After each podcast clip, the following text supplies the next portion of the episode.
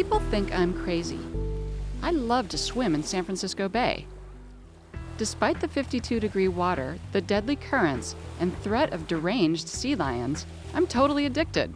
It's incredibly invigorating, but it can be risky. And the more time I spend immersed in the icy bay waters, the more I wonder, what's really in here? Traffic, Raccoon. To find out, I'm taking a ride on board the Raccoon, where every day, Captain Joe McCormick and his crew embark from Sausalito and troll the entire bay, removing literally tons of debris. If anyone knows what's in the bay, he does. We got a hazard call, large one. What's happening out there? Well, we have a 100-foot camel, which is a ship fender. So it's about a 20-ton item. As the name Raccoon implies, this scrappy scavenger plucks an average of 1,500 tons of floating junk from the bay every year. They find everything from rotting piers to discarded furniture, even the occasional dead body. We're collecting debris so nobody gets hurt, no property gets hurt, so shipping can come in and out of the Port of San Francisco, Port of Oakland, without any delays, and commerce moves quickly and efficiently. In fact, it was a tragic accident that sparked the creation of the debris removal program. In 1942, while landing near Alameda, Admiral Chester Nimitz' seaplane struck a floating telephone pole and crashed into the bay. The pilot died, but Nimitz survived, and he immediately ordered the San Francisco Army Corps of Engineers to start collecting navigational hazards. More than 60 years later, they're still at it. That is huge.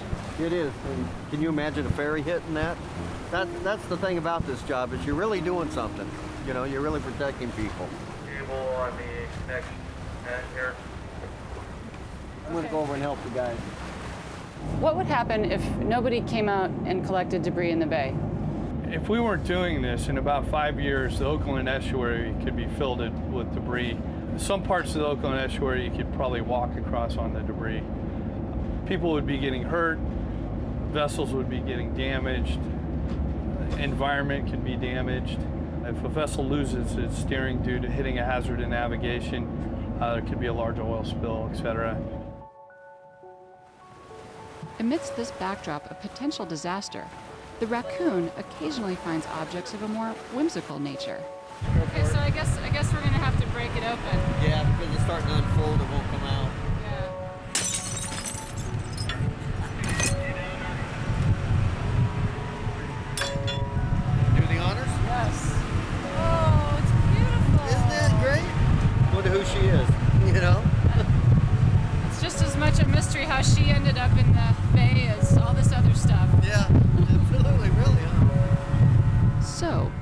This stuff come from? And what else is getting into the water that we can't see? I asked David Lewis from Save the Bay to help me understand. The large debris that people sometimes see in the bay, some of that does come from ships, but most of it is floating into the bay. Large trees and things that float down, rivers and streams, especially during high rains and floods. But the same pathways that are carrying that large debris is also carrying plastic and trash, oil from our cars, pesticides from our gardens right into the bay.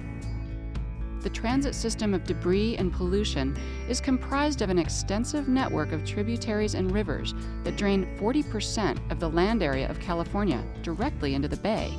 Well, San Francisco Bay has a mix of saltwater and freshwater. The saltwater is coming in through the Golden Gate from the Pacific Ocean. The freshwater in the bay is coming from as far away as Oregon. Water drains all the way through the Central Valley, from the Sierra Nevada Mountains on the east, from Fresno, and points south.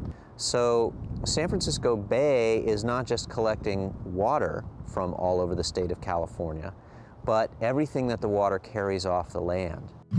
So it turns out I'm swimming in a pretty complex soup. The water itself may be coming from Fresno or even Oregon. And once it's here, the tides, ongoing inflow from rivers, and the wind continue to shove it back and forth over the bay's floor. The entire system is so complicated, it's only during the last 30 years that scientists have begun to understand it. Ralph Chang is one of these scientists. He's a hydrologist at the U.S. Geological Survey in Menlo Park. This represents Alcatraz, that's Angel Island over here, Raccoon Strait. He and his colleagues have developed real-time computer models that show exactly how the various natural forces affect how water and its contents move around the bay. Throw some trash in the bay. Okay, here I go.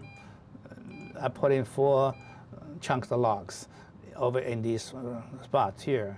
Now I want to show you how the logs might move. Equipped with this knowledge, scientists can quickly calculate how oil and chemical spills will behave in the bay, enabling them to more effectively respond to what could be a catastrophic event. But it also helps people like Captain McCormick understand where they're most likely to find trash and hazards to navigation, keeping the bay clean and safe for the folks who use it the most, like windsurfer Bill Weir. What are some of the considerations as a windsurfer that you have with regard to debris in the bay? I mean, aside from the pollution factor, it's really dangerous if you hit it. You don't want to run into something at 30 or 40 miles an hour because you'll tear the back of your board off or at the very least get slammed really hard.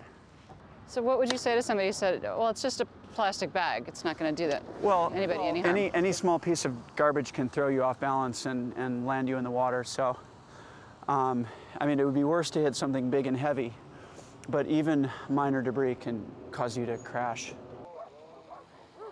Obviously, debris presents a very real danger, but it can also be the basis of an interesting collection.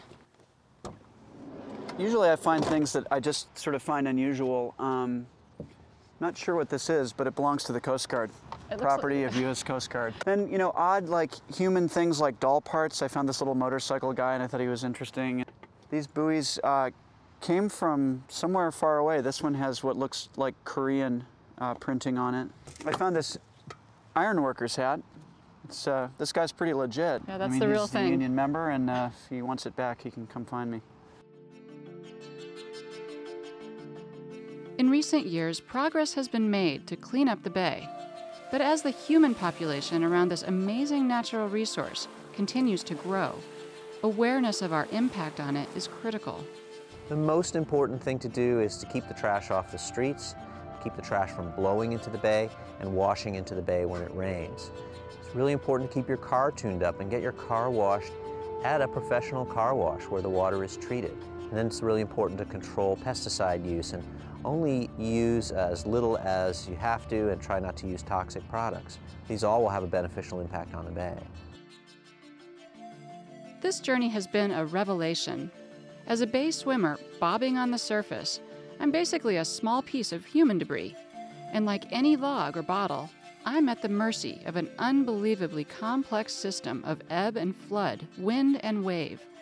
But unlike an inanimate object, there are things that I can do to keep the bay cleaner and my swim a little safer.